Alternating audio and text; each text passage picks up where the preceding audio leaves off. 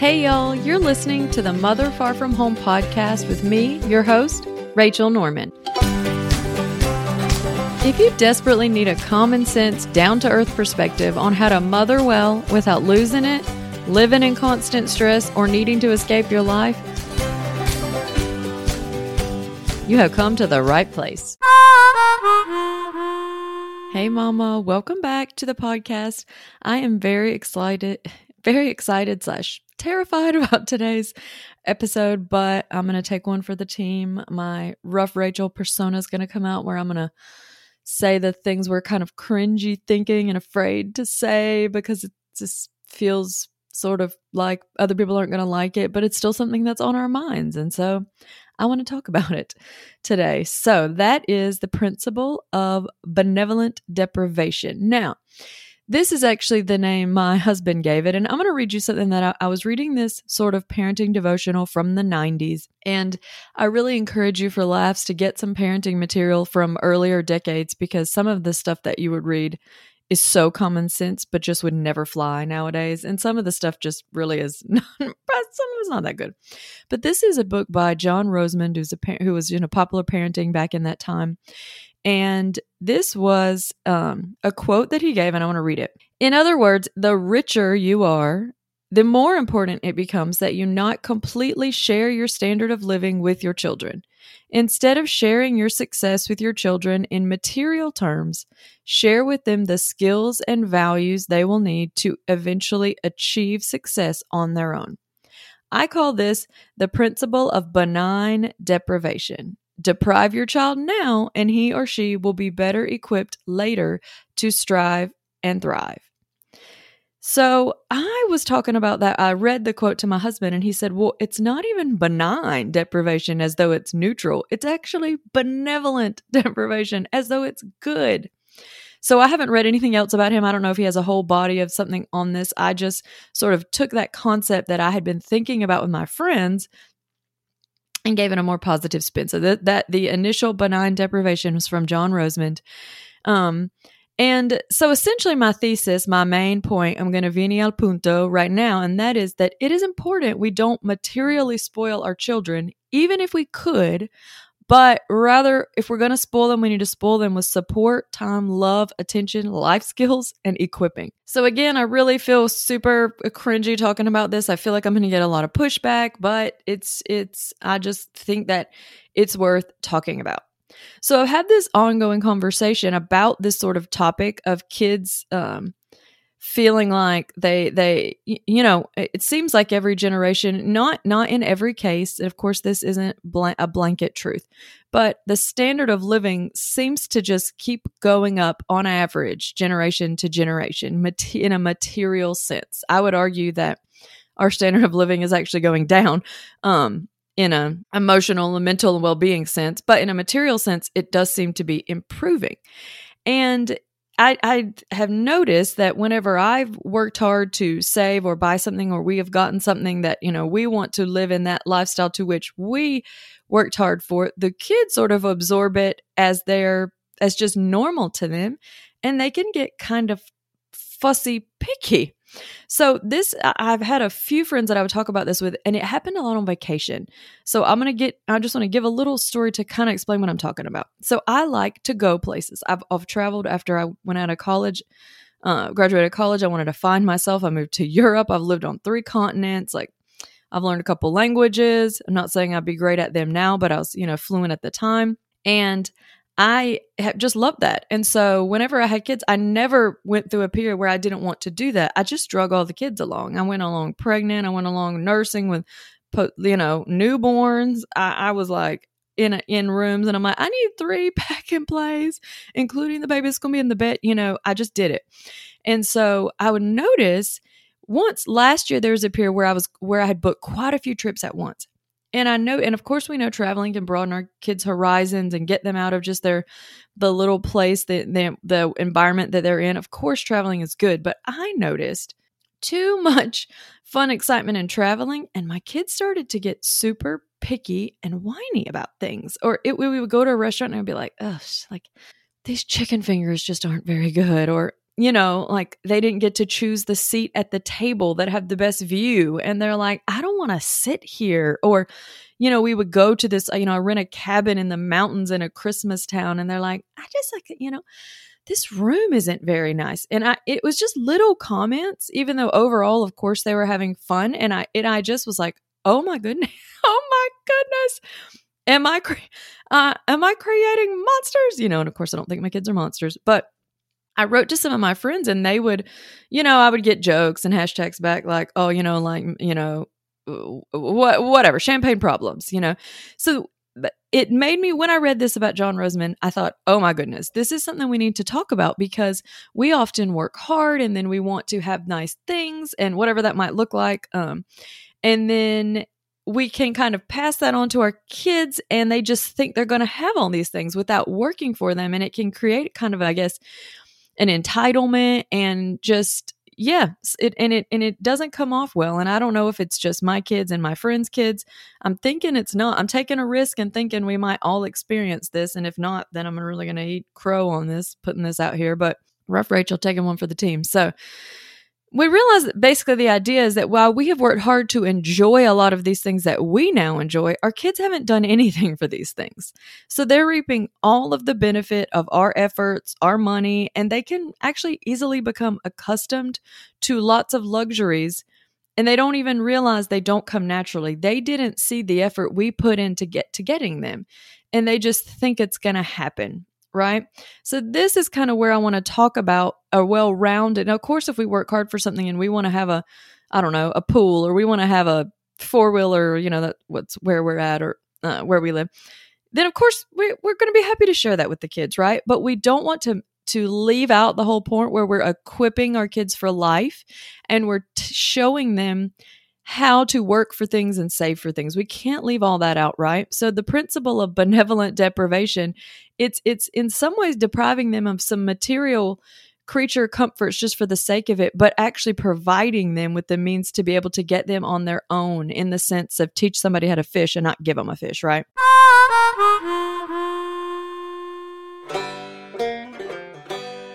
Ever feel worried you aren't as connected with your child as you'd like to be? I have an easy tool to help you feel that connection, the connection that is already there, of course. I've put together 50 plus fun and interesting questions to ask your kids. They'll get you laughing and you'll learn a lot of interesting things about your child and maybe even about yourself. Go to a motherfarfromhome.com slash connect to get your free printable. That's 50 plus connection questions that you can use in just times of bonding, one on one times, even times in the car. So again, you can get it at a motherfarfromhome.com slash connect. So of course, when we're talking about the principle of benevolent deprivation, what we we never want to deprive our kids of our time, um, our attention, our affection, our support, our emotional validation. I have a whole post on, or I have a whole uh, podcast episode on what actually validating our kids' emotions is. So I encourage you to check that out, and I'll link that in the show notes. So we, of course, we never want to deprive our kids of this. I'm not saying we're gonna have some big crusade where we're depriving our kids of everything to like make them tough or whatever. If this, obviously, that's not what I'm talking about we don't want to deprive our kids of these these things that actually have the most effect of, of how well kids turn out. And I mention this a lot because I guess I find it shocking. And people, when I tell them and they hear it for the first time, they also find it shocking. But one of the biggest things that research has borne out time and time again, and I will go on and say research always says something two decades later. It's like, why were we so dumb and we believe that? But anyway, this is something that this principles existed forever. So I'm thinking this one might hold on but is that one of the biggest um, factors in when they you know studied adults one of the and and their childhoods one of the biggest factors that contributes to being successful as an adult is having to do chores right having to do chores how simple is this you got to get the kids doing chores so basically chores it's so much more than just like you know learning how to sweep or whatever. They chores teach so many principles. So when we think about bene- like benevolently depriving our kids of luxuries for no reason that they didn't earn that just make them feel like they're like yacht kids, um we want to provide them with opportunity in a way and chores is one of those so this might be um, just let me explain why i'll give more examples later but First of all, when we do chores, we get used to doing things that aren't fun but that need to be done, right? This is a big deal. I have an in, in at the end of the year I'm going to launch um Life School at Home, which is going to be a fun community that we're going to do once a month, one project to teach our kids something to prepare them for life. Okay. So I'm just dropping it out there as the first public drop. Well, I don't know when this podcast is going to go live. Whatever. It's the first public drop. That's going to be fun. But part of the reason why it matters is because it's really hard to do things that are boring that we don't want to do. Chores help instill this sense of I've got to do what needs to be done. It's just I'm going to do it. It helps us get used to doing menial quote menial things just because you know we need to do them instead of uh, just only thinking we need to do things that are fun. It creates a sense of order, a sense of routine. It builds discipline, all these type of things. Okay. So I feel like I got a little bit off topic, but this is whenever I say we want to benevolently deprive them, I'm speaking in kind of a maybe a material way and not in a blanket way, just because we know the things that will really help our kids in the long run are not material things, right?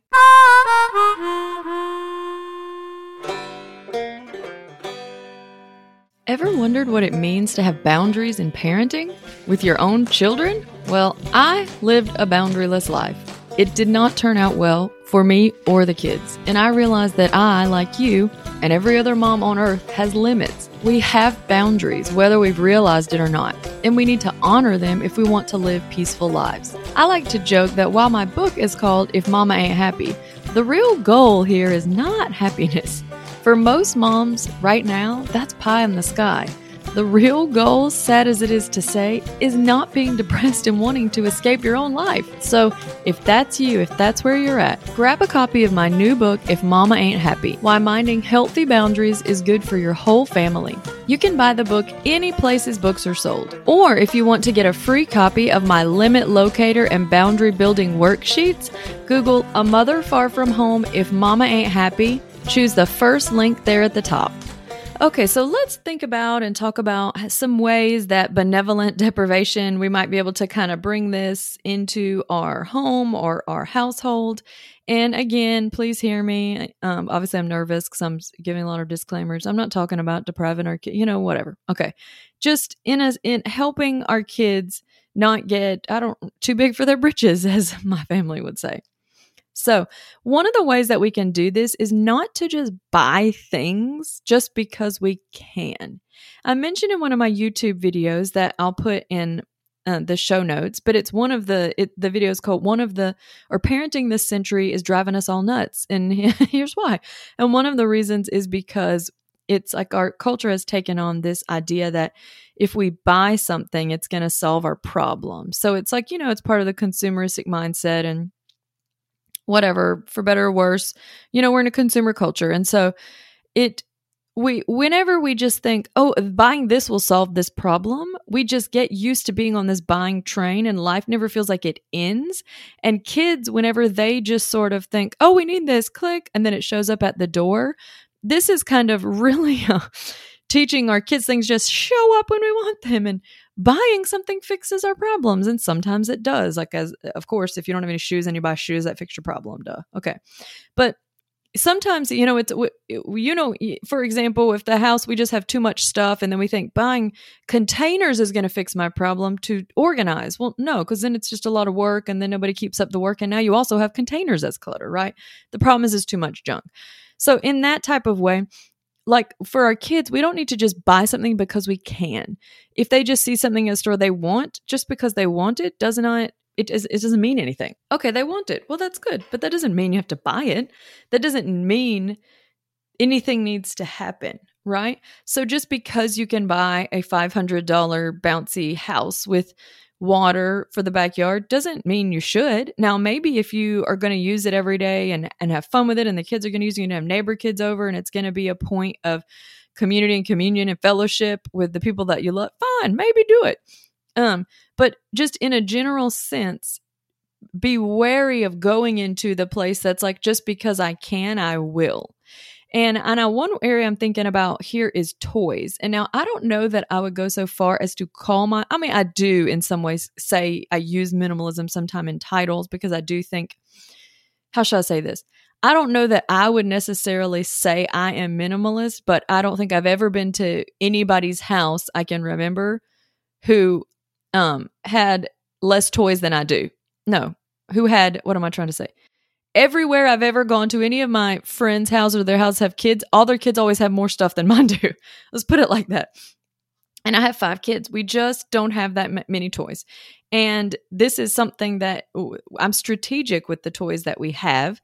And I can do a whole nother episode on that or YouTube video on that. But my point is just because I could buy it does not mean that I buy it. I just don't. So my kids don't have these expensive things that they just, you know, uh, think that should be theirs. And I, well, this is another point. I'll save that my caveat there for later. So that that my first point here is how we can bring this in is just to, you just because we could buy something doesn't mean that we have to. Now you might want to, of course, of course. But just putting in the back of your mind, the mindset is just because I can doesn't mean I should, can really change things.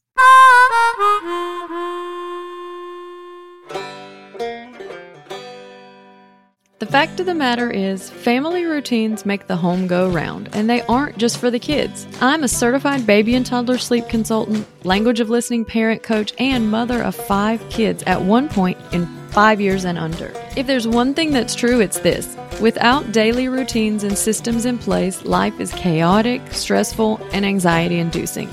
The only way to get our mom responsibilities done in peace is this family routines. Simple family rhythms give you predictability, organization, and calm. My best selling workshop, Family Routines Reboot, is a three day challenge to creating easy, effective family routines that make family life peaceful again.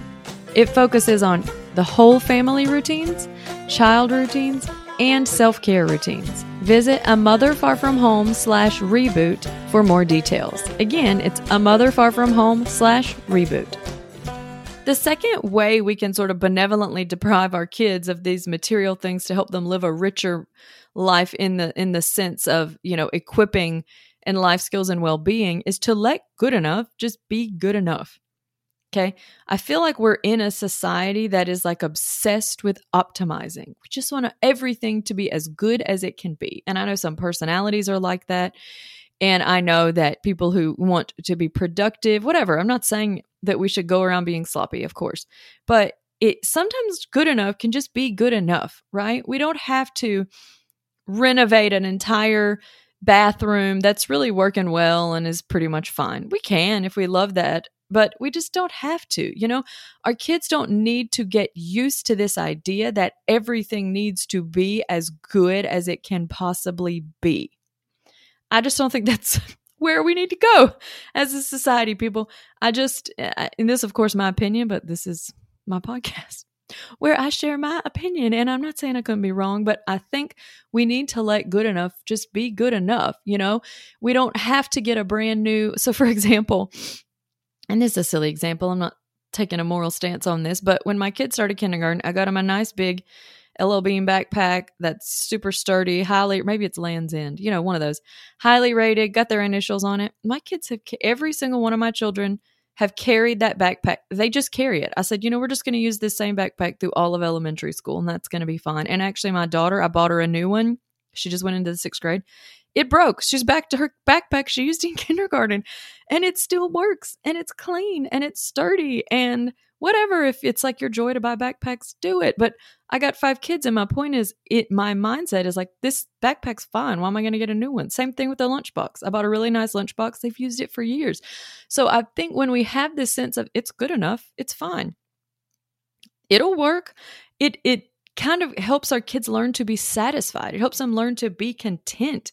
And now sometimes there's some circumstances that are very difficult to be content in because they're not good. And of course that's true. You know, it, I'm not saying we need to be content if we can't pay our bills or somebody's mistreating us or we're in an abusive situation duh. But sometimes we get in the trap of feeling like we have to make everything be as good as possible for us and for our kids, like we're depriving them. But actually, we need to benevolently deprive them of the mindset that everything just needs to be amazing.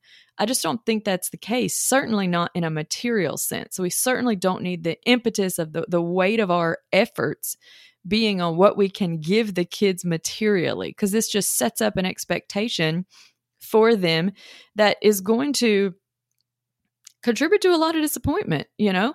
And maybe in, yeah, I don't need to go through and give examples of that, but just imp- uh, disappointment in life. Things aren't always as easy. And if kids just think, I buy something and my problems are solved, I have really nice stuff and I don't have any problems, this is psh, not true. just not true. Okay, so my next point here on benevolently depriving the kids is to really take hold of the idea that less is more.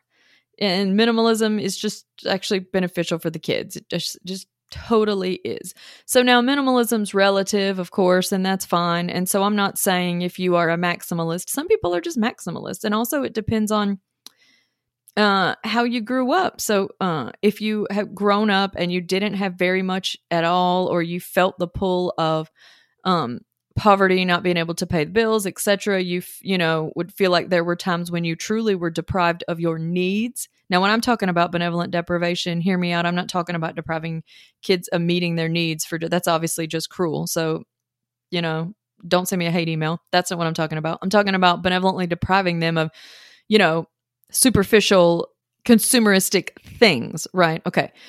But if you grew up in that type of setting, you might now collect a lot of things. You might now not want to get rid of anything. You might feel safety in things because you felt like you didn't have things. Okay. So I'm not trying to address that root issue here. But my point is, kids are totally okay with less. They're just totally okay with less. And if you strategically provide them with things that give them the opportunity to be creative and use their imagination, like dress up clothes, these are, the, if I think, I think if you didn't have to buy anything for your kids, but one thing I would say dress up clothes. I'm not even joking. I'm being serious. I've got a whole YouTube video on that. Dress up clothes are the best.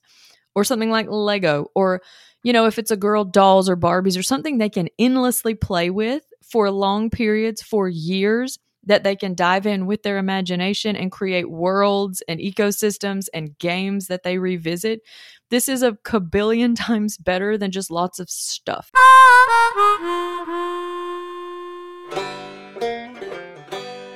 Do you feel like your days go by in a blur and all those things you meant to get done never really get done?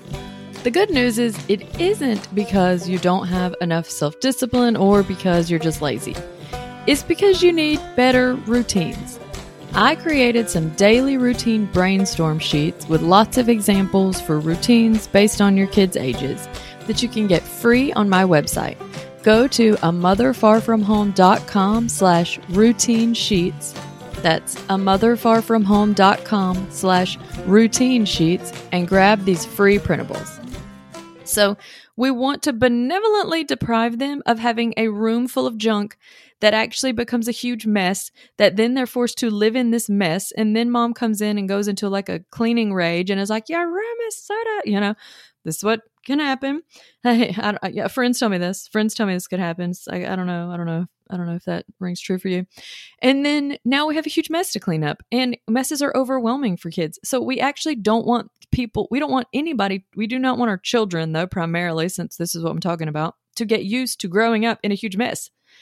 And part of the way we can prevent this is just by not having as much. Like, what if they really don't use it? They can, and it's in good shape, they can donate it or give it away. And it's just more so, I'm not necessarily addressing what you already have in the house, but I'm thinking about what um, a mindset that you can have going forward and is it it's less is more less stuff gives kids more opportunity to use the stuff they have and so i really would encourage you to to think like that. So my next point um, is to teach your kids some hard work ethic so i mentioned that earlier you know we were talking about having the kids do chores and what is really it is important that our kids learn cause and effect. They learn how to get things. You know, you you work to get a paycheck, or you invent something to get a paycheck, or you own a business that get whatever it is. There's lots of ways to get money, right? But you have to teach the kids it just doesn't grow on trees. It just doesn't like show up, you know, while you were sleeping, and now you've got all this money. I mean, you know, whatever. We got to actually teach the kids about life. There's a whole book that I bought my kids to read that I wanted to then use for a discussion point. I think it's called How to Be a Person. I'll link it in the show notes. but it's just how to do these basic things. And of course, this is part of parenting, but I'm going to be really honest. Teaching kids these things has actually gone by the wayside a lot because everybody's spinning a black hole on their screen, right? So we're, well, I'm not even going to go into my screen, you know, opinion here. That's a whole nother scope. But you want to teach kids hard work. So if they want something, even if you could buy it, that you don't have to buy it. You can actually help them create a plan to work to get it. And this is much better in the long run than just buying something because you could. It's like, okay, you want that $100 Lego. That's cool. It looks super, super cool. Okay. So let's figure out a bunch of chores or a bunch of whatever that you can, and we'll keep track of it so you can work to get that amount of money to buy it. Cool. Sounds good. And then you should do that instead of just buying it. Now, of course, if it's their birthday or Christmas, whatever, you get my point. But it, it's actually not helpful to the character of our children to deprive them of learning how to work. So we want to benevolently deprive them of a bunch of free junk, but we want to provide them with the opportunity to to work, to be able to learn how that goes. We're not making them like a big workhorse. I'm not talking about in some overly abusive way, of course. Um, I've gotten feedback from some people who had to do too many chores as a kid that sort of were made to feel a slave and they're very against chores. So I'm not talking about that. You get you get my point. So that's what we want to do. We want to teach our kids to work for things. We want to teach our kids the process by which they can get things that they want. We want to teach our kids how life works to in order to arrive at where they want to be. So this might be goal setting, it might be teaching them how to work, it might be teaching them how to go about getting a skill they need to be able to do this. So we want to benevolently deprive them of this sense of entitlement. We want to benevolently deprive them of a sense that they're always just going to get whatever they want without any effort. And we want to teach them how to go about getting these things in an easy way at home, of course, while never depriving them of our love, time, attention, and support. So I hope that I was able to communicate my point in this podcast. Um, but I do think it's something in this day and age where opportunities and things and you know maybe not in this particular period with a, you know, perhaps a big recession coming, but just in a general sense, than more than 10, 20, 30 years ago, there's just more stuff, more opportunity to get stuff. And I don't think that is great for the kids. And I think we have to be purposeful against it. So I hope you've heard my heart in this episode. As always, thanks so much for listening to this podcast. You can find me on my website, A Mother Far From Home, and on YouTube under the same name. If you like this podcast, I'd love it if you could write a five star review, and it'll help all the algorithms to get it in front of other moms who'd benefit from this encouragement. Until next time, keep it real out there, Mama.